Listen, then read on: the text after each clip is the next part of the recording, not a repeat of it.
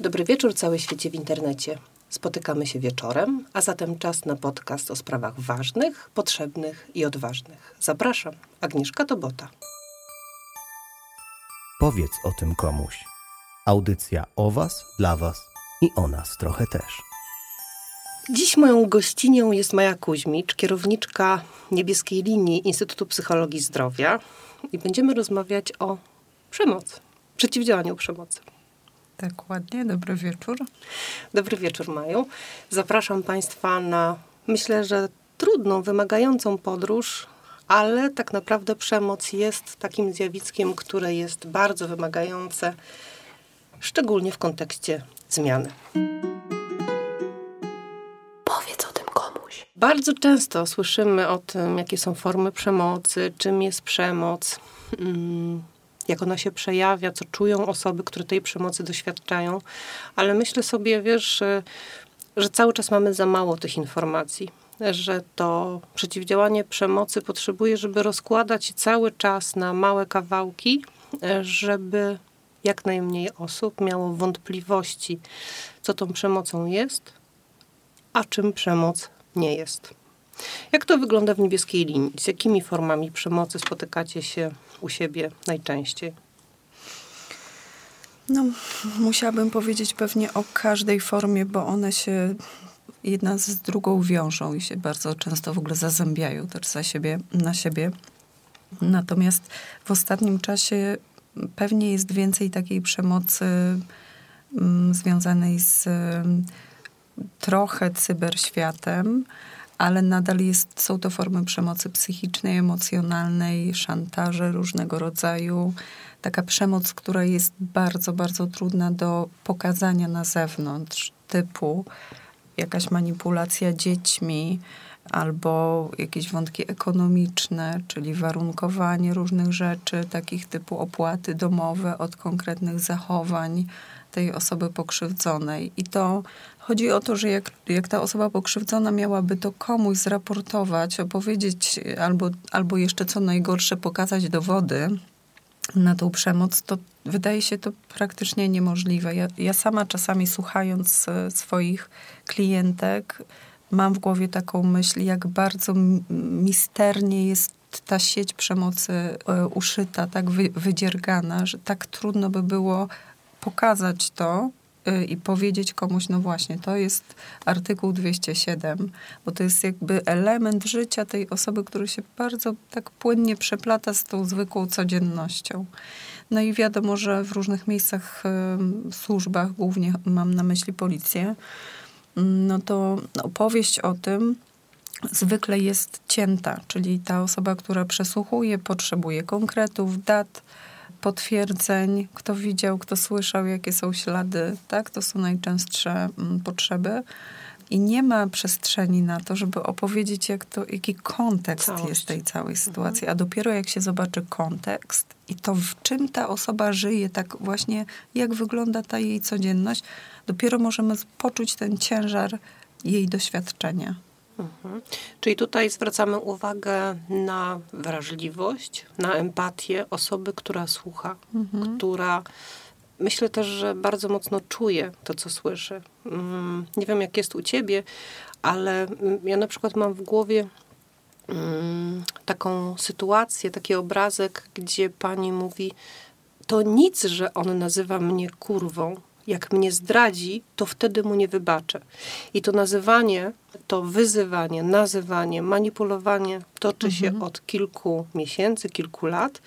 Natomiast zdrada, zafiksowanie się na tym. E, jak już doszło do interwencji policji, tutaj się uśmiecham, ale chyba to jest taki trochę e, śmiech przez łzy. To, że mąż nazywał panią mhm to nie znaczy, że ja muszę rozpoczynać procedurę. I pani mówi, i wyszłam. Po co miałam zrobić? Mm. Hmm? Czyli ta wrażliwość. I wiesz, jakbyśmy, e, jakbyś mogła powiedzieć też, jak przemoc, samo zjawisko przemocy wpływa na osobę, która trafia do ciebie do gabinetu, która trafia do pomagacza, która chce coś z tym zrobić. No właśnie, to się wydaje kluczowe, ale też z jednej strony jakoś niezmiernie trudne się okazuje to, żeby wejść w buty tej drugiej osoby i spróbować ją zrozumieć, po, przez moment poczuć, y, bo my zwykle robimy taką, taki zabieg tak, takiego filtrowania przez siebie. Co by dla mnie było bardziej y, trudne? Czy to nazwanie kurwą, czy to, y, czy ta zdrada? I ja przez siebie jakby mm, ważę, tak, to doświadczenie. No a to nie chodzi o moje y, myślenie na ten temat, tylko chodzi o tą drugą osobę. Dla niej akurat to konkretne mm, zachowanie byłoby bardziej krzywdzące i to musimy. No i mi się wydaje, że to jest ważne, że jakby każdy w sposób indywidualny doświadcza tych różnych relacji, różnych zachowań przemocowych. No oczywiście wiemy, że tak jest, potrzebny jest ten zapis mówiący o tym, czym w ogóle przemoc jest, jakie zachowania możemy nazwać znęcaniem się. Natomiast ja uważam, że my mm, tracimy czasami cel tych naszych rozmów jako specjaliści, tak? Czyli ja jako psycholog, moim celem jest udzielić wsparcia. Żeby udzielić wsparcia, ja muszę tą osobę zrozumieć i zaakceptować jej sposób przeżywania, a nie filtrować tego przez siebie.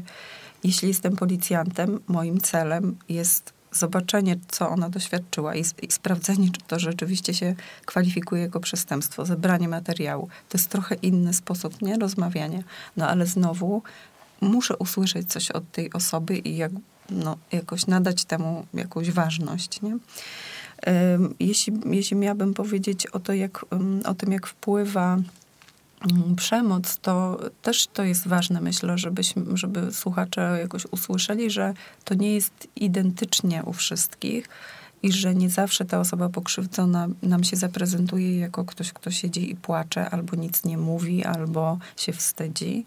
To są emocje, które rzeczywiście towarzyszą e, osobom pokrzywdzonym, ale czasami te osoby są już doprowadzone do takiego e, poziomu frustracji, tak, że się nic w tej ich sytuacji nie zmienia na lepsze, że przybierają e, wobec otoczenia taką postawę nawet bym powiedziała wrogą czasami. Agresywną. Agresywną.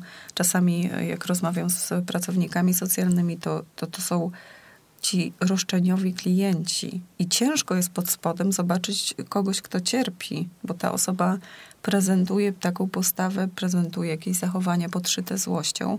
No ale moglibyśmy to wytłumaczyć w ten sposób, że w relacji przemocowej pokazanie złości w kierunku sprawcy jest bardzo y, no, takie ryzykowne, tak? No bo jeżeli ja pod wpływem złości krzyknę na niego albo go, nie wiem, nie daj Boże, odepchnę, no to może on do mnie wróci z dwojoną albo jeszcze y, mocniejszą siłą. Może mnie zaatakuje, może coś się więcej. Więc ja się boję to robić. No ale dużo tych, z tych osób, wiele z tych osób rzeczywiście odczuwa tą złość, tylko że tłumi ją w sobie.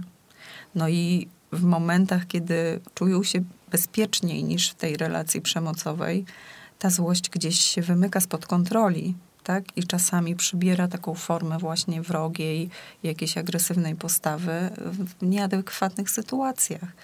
Albo jest nadmiarowa, tak? W jakichś mhm. sytuacjach.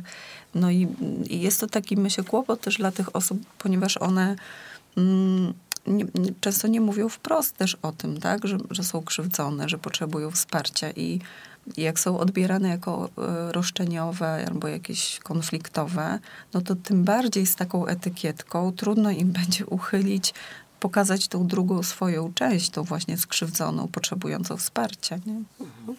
Mam też taki obrazek, ja już go przywoływałam podczas rozmów, tylko już nie pamiętam teraz z kim. Drugą stronę, osobę, która jest roztrzęsiona, osoba, która jest histeryczna, która nie jest zadbana i mamy tutaj sąd. Ten obrazek jest w sądzie. To się już edukacja sędziów się zmienia, idą do przodu, podążają za zmianami i tak dalej, żeby też nie było, że wkładamy łatki do poszczególnych grup, które pracują ze zjawiskiem przemocy. Ale mamy pana, sprawcę, który, ja się śmieję, taki milion dolarów, mhm. wypachniony, pięknie ubrany i tak dalej. I mamy panią, która może weszła już do procesu, może nie weszła do procesu swojej zmiany, ale nie wygląda tak dobrze. Mhm. Płacze, histeryzuje. I mamy sędzinę, żeby to było też mhm. kobieta, nie mężczyzna. Jak byłabym pani mężem i zobaczyłabym taką rozfaflunioną babę, to też by mi jej przywaliło. Dlaczego o tym mówię? Bo ta wrażliwość, to wszystko zależy od człowieka.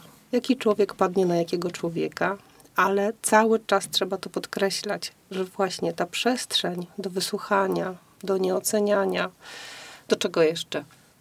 Mm. No to jakiegoś szacunku, tak, zrozumienia, to jest dla mnie to jest jakaś e, podstawa. Znaczy w takich sytuacjach mnie to jakoś strasznie smuci, e, no, no, właśnie ta perspektywa. Idziemy po pomoc, po jakąś sprawiedliwość, rozstrzygnięcie, a dostajemy taki komunikat, nie? To jest wbicie po prostu noża w plecy, nie? Mhm. Albo w ogóle nawet w serce, z przodu. Mhm. Nie z zaskoczenia po prostu, nie? Bez żadnego owijania w bawełnę. I, I, tak sobie myślę, że to mnie kieruje w, te, w, w taką stronę mówienia o tym przeciwdziałaniu, właśnie w taki przeciwdziałaniu przemocy w taki sposób, że to jest jedną, jedna rzecz wspieranie, a druga rzecz to jest to, że my cały czas społecznie cierpimy na te stereotypy, przekonania. Mhm. Cały czas się o to jakoś, od tego się odbijamy. Nie? Że, mhm. że edukacja to jest jedna rzecz, e, wsparcie psychologiczne, prawne to jest druga rzecz, ale też postawy ludzkie. Mhm. I w tych różnych miejscach, w różnych służbach są ludzie, ten, ten sławetny e, czynnik ludzki, którzy po prostu myślą nie tak, jak należy. Nie? Myślą, że właśnie mo mogą sobie pozwolić na taki komentarz.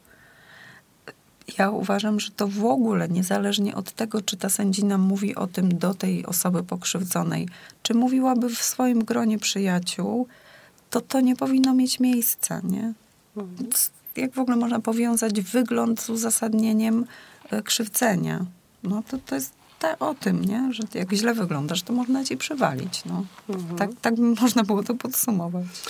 No tak, tak to można podsumować. E, na szczęście nie są to częste przypadki, ale jak pokazuje życie, e, zdarza się to w różnych grupach społecznych, bo i w ośrodkach pomocy społecznych, i w różnych fundacjach, i w różnych komisariatach.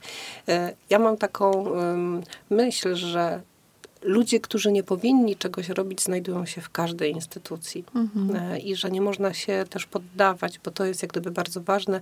Nie spodobała mi się ta e, to bota, nie powiedziała mi tego, co chcę usłyszeć, mhm. albo coś zrobiła, to ja rezygnuję z procesu swojego, mhm. swojej zmiany. No, no nie. Tak? Zgadzasz się ze mną? Zgadzam się, aczkolwiek też rozumiem, jak to jest bardzo trudne dla osoby, która mm, w ogóle, żeby się zdecydować iść po pomoc, to potrzebowała dużo czasu i ja mam teraz, może to jest, nie wiem, jak jakoś tak się dzieje, mam nadzieję, że to nie jest, nie staje się normą, ale mam dużo takich sytuacji wśród swoich klientek, gdzie to nie jest jedna osoba nie? Że to jest jakaś seria, czarna seria, po prostu i ten, i ten, i ten. Do kogo się nie odwrócę, tam dostaję e, po głowie. I tu mi nie wierzą, tu mnie podważają, tu mnie krytykują. I teraz jak ten człowiek, który jest po prostu resztką sił, y, gdzieś próbuje się wykaraskać z tej trudnej sytuacji, jak on ma wierzyć, że to ma sens? To jest bardzo trudne. My musimy zrozumieć wagę tych właśnie pojedynczych, takich powiedzmy sobie mało znaczących z naszej perspektywy komentarzy. One w czyimś życiu mogą być murem nie do przeskoczenia. Mhm. Ale wiesz, bardzo ujęło mnie to, co powiedziałaś, bo też podpisuję się pod tymi rękami i nogami. Jeżeli ta sędzina nawet w gronie swoich znajomych o tym powiedziała, hmm? Mhm. Jak włączy nam się, tak sobie myślę, mm, taka ocena osoby, która do nas przychodzi, e, to myślę, że to jest taki pierwszy krok do tego, żeby zacząć myśleć o zmianie zawodu.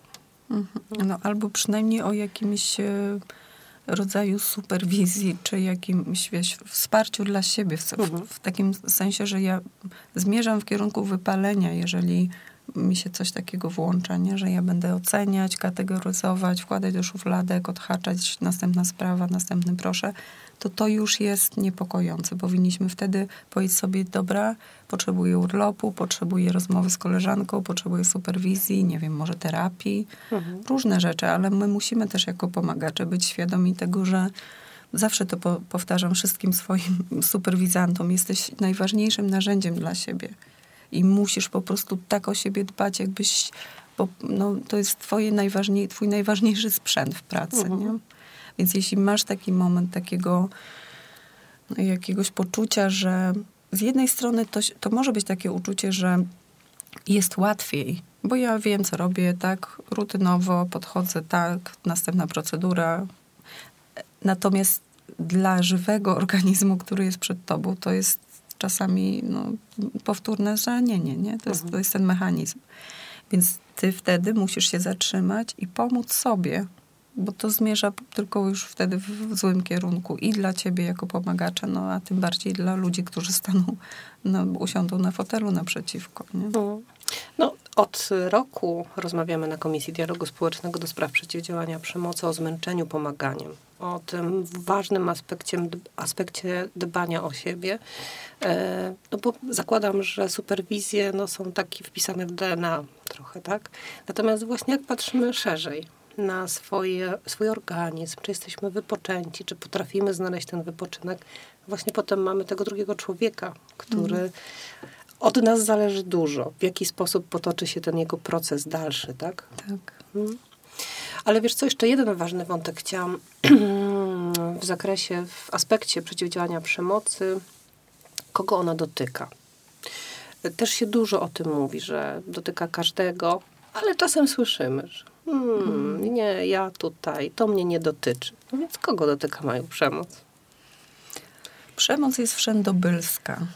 Przemoc jest wszędzie i nie ma, nie ma granic. Ja wiem, że to jest jakoś takie z jednej strony przerażające, z drugiej niedowiary, ale tak jest. My od wielu lat już to obserwujemy wśród y, osób, które korzystają z naszej pomocy, że zmienia się ten jakby grupa ludzi, która do, do nas trafia, jest tak, tak różnorodna, z różnych e, przedstawicieli różnych zawodów, różnych warstw społecznych, że tak powiem. Tak samo jeśli chodzi o różnice międzykulturowe, tak, ta przemoc jest wszędzie, wszędzie i e, tak, e, jeśli chodzi o wiek, znowu, tak, i w młodych relacjach, i w starszych małżeństwach, w starszych związkach, tak samo, więc to Oczywiście, że jest specyfika każdego rodzaju, każdych tam, czy to jeśli chodzi o wiek, tak, tych różnych kategorii, y, jest jakaś specyfika tych e, sytuacji. Natomiast przemoc jest wszędzie, ona może dotknąć każdego z nas i czasami jest to też jakoś powiedziałabym takie trochę pokoleniowe, że to idzie, bo idzie tak żyła moja mama, tak, czy tak żył mój ojciec, i to jest norma. Ludzie cały czas, mimo tego, co, o czym mówiłyśmy, że o tej edukacji takiej społecznej, to cały czas jest część ludzi, która nadal nie widzi tej przemocy. Ona tak się po prostu sączy, płynie sobie, nie? I jest dla nich czymś normalnym. Więc ja uważam, że takie, takie mm, e, działania jak edukacja społeczna, mimo tego, że nam, osobom, które są w temacie, to się wydaje, to już było, wszyscy o tym wiedzą, przecież wiemy, jaki jest podział. Na... To nic, ale ludzie nie wiedzą. My cały czas powinniśmy o tym mówić, nawet jeśli dla nas to już jest taki temat tak znany i, i, i oklepany, to nadal ja patrzę nawet, e, wiesz, po e, często rozmawiam z dziećmi, dzie, kolegami, znajomymi moich dzieci, nawet do, wpraszam się często do szkoły na jakieś takie pogadanki i cały czas widzę, że jeśli oni nie wiedzą, to ich rodzice też nie wiedzą. Mhm. No, no bo tak, to, no to jest ta zależność. A dzieci czasami mnie zaskakują czymś, ale to raczej są jakieś jednostki. To nie jest tak, że większość dzieci myśli w, w podobny sposób. Mhm. Jak się troszkę zawiesiłam, bo jak na Dzień Dziecka robiliśmy konferencję mm, dotyczącą przeciwdziałania przemocy, E, ja weszłam, wiesz, taka trochę napuszona jak paw. Mówię, zrobimy to, zrobimy taki warsztat, taki warsztat, będą fajni. I robimy rundkę przedstawiania się. Jeden z chłopców, patrząc mi w oczy, mówi, tak, doświadczyłem przemocy seksualnej, psychicznej e, i generalnie jestem w terapii, ale cały czas jestem w czarnej dupie. Hmm. I wiesz, i w tym momencie po prostu mówisz sobie, nigdy nigdy nie możesz zakładać, mhm. że jesteś odpowiednio przygotowany. Mhm. Oczywiście dobrze, że były różne materiały i różne sytuacje, ale wiesz, mam ten obrazek przed oczami. Przychodzisz, taką psychoedukację mhm. zrobisz, tak popłyniesz i no nie.